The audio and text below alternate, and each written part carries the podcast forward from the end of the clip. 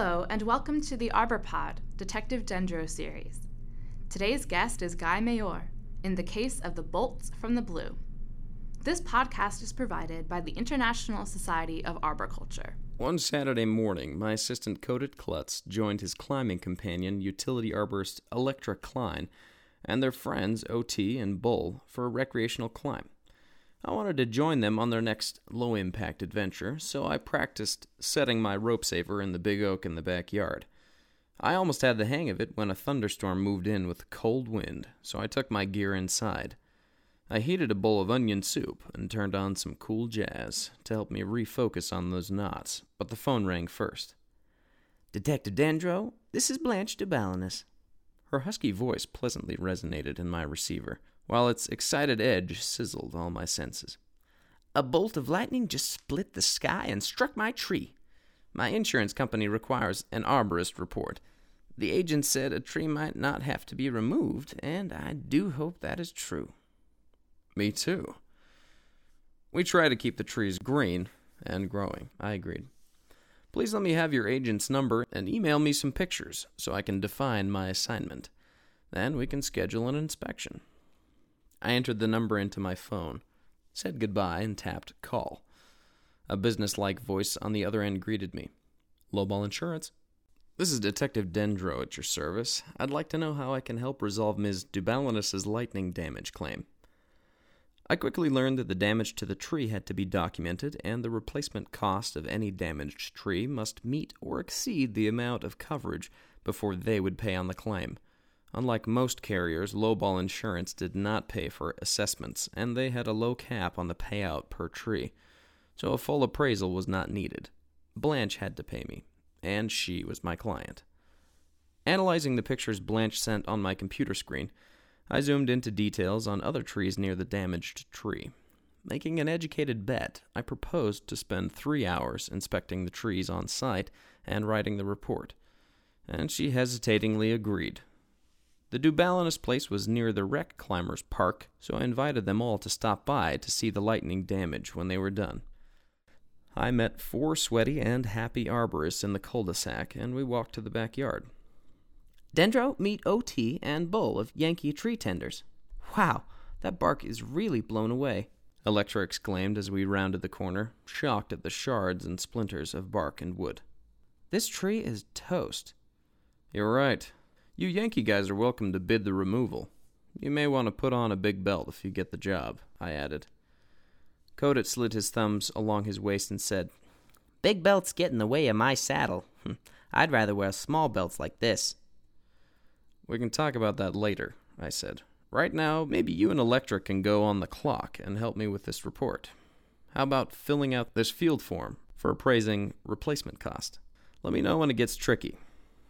Still confused about the belt question, Codit grabbed the form and started writing Blanche's address. Electra, let's look more closely at the trees. What do you see? Well, this biggest white oak, Quercus alba, has only a 4 inch, 10 centimeter wide strip still stuck to the wood. But you can see that. What can I add? Before I could answer, a guy with a rake emerged from a stand of dogwood and azalea to the north and came up to Codit. Hey, I'm Louis Landlubber, and I live next door. Some lightning strike, huh? Can I have the firewood? We all know that global warming stuff is radical propaganda. I expect global chilling, so I'm stocking up on oak, he said with a laugh. What's that form you're filling out? he asked, looking over Codit's shoulder. Speaking of chilling, you'll have to talk to the removal contractors about firewood. Codit eyed him suspiciously. We're consulting today, assessing tree condition and appraising replacement cost. Dendro always recommends ISA certified arborists like OT and Bull here to work on trees. Replace the tree, Louis scoffed. I'm a real estate appraiser, and tree value is not even in our formulas. How could this tree be worth anything beyond the value of the wood, or other market value? he scoffed. Anyway, I'm sure Blanche will enjoy having a bigger yard to garden in, and I sure won't miss raking all these leaves.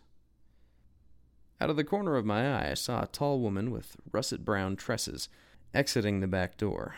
The fluid motion of her arms and legs as she strolled was pure poetry, like the oak limbs high above, waving away what was left of the storm. Her gray overalls did nothing to hide her supple form as she came up and extended her hand. I gulped and shook it gently. Detective Dendro, thank you for coming. So far, I have one estimate for removing my poor tree, and it's the coverage limit per tree times three, on top of your fee, and it's all on me. She added, painfully, turning her pocket inside out for emphasis. Confusion was reigning all over, so I spoke up. Blanche, you have an etymological connection to your trees. When we complete our inspection, you may see that the cost of our work will be repaid to you several times over.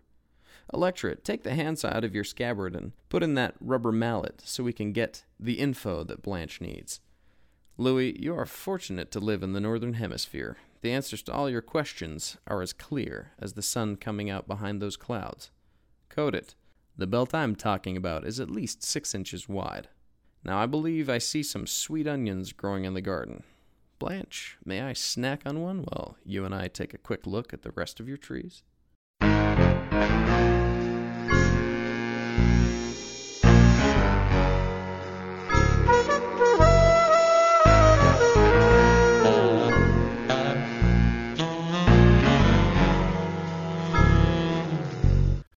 Around the house, quickie tree inventory complete, I tucked my camera into my cargo pocket and slapped the Velcro shut. I'll email you some pictures along with some notes about other trees with risk factors in range of the house. Their health and safety can be improved with simple arboricultural techniques. Simple as this? Electra asked, tapping a trunk with a rubber mallet. A hollow sound might mean the bark has been detached by lightning, right? And look at these splinters stabbing these other three oaks. If the force from the blast was that strong, shouldn't we climb these trees with mallets and check the bark all the way up? She turned to smile at Codit, but he already had his saddle on and was aiming to fling his throw weight. I'll take the next one. And I'll take the third. I jumped in, threading my line through the rope saver and handing it to Electra.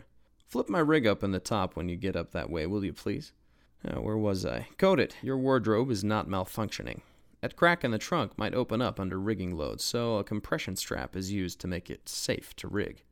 Louis, with this tree gone, your flowering plants will be roasted by solar radiation. You might want to invest in some kind of shade cloth and some arboriculture to see them through the shock. Over the tree's life, it could have saved Ms. de far more in cooling cost than timber and firewood value. And shade is just one of many benefits this tree contributes. Now up we go. After tying in, we used our mallets and knives and measuring tapes and cameras to locate, trace, and document bark damage in the other three oaks that was consistent with the recent lightning damage. Working our way down, we compared observations as we checked above the main forks where lightning often does the most damage. Gracefully sliding to the ground, Electra told Blanche, The detached bark on these three trees is primarily on the sides facing the big oak. Evidently, the lightning flashed from the sides of the big oak, and the force boiled the sap in the adjacent trees. You are an astute aerialist, I complimented her. Side flash is a common phenomenon, so adjacent trees should always be inspected. Moreover, my experience with transplanting trees tells me that replacing even this smallest tree would cost more than the policy limits. Therefore, your insurer may compensate you for all four trees, though three of them may make it with a little care. Start with mulching. Tree services transform the branches into wood chip mulch, and they can spread it four inches deep in your natural areas, keeping it clear of the trunk. Louis, you may need to trade in your rake for a pitchfork and mulch your plants to lessen root stress from sun exposure. Fortunately, since we are north of the equator, they will have some time to acclimate before next summer. I turned to face Blanche, a pleasant task. Your first name means whiten, and your surname means oak. So these white oaks should bring you no harm, financial or otherwise. In any case, your accountant may be able to factor in the cost of our appraisal and any unreimbursed casualty loss to the property at tax time. OT and Bull gave her their estimates, and she smiled wide. Detective Dendro, you can come back and enjoy my garden any time. I can't thank all of you guys enough. It looks like your aerial inspections will save me a lot of money, Blanche said, squeezing my hand. This news is such a pleasant surprise. It's hit me like a. like a. bolt, bolt from, from, the, blue. blue. Codit and Electra laughed in unison, slapping five. We, love making money in trees without cutting them. We hope you enjoyed this episode of the ArborPod Detective Dendro series. You can earn CEUs for this podcast. Just use the code DD7133 to complete the quiz. Stay tuned for the next ones. This podcast is provided by the International Society of Arboriculture.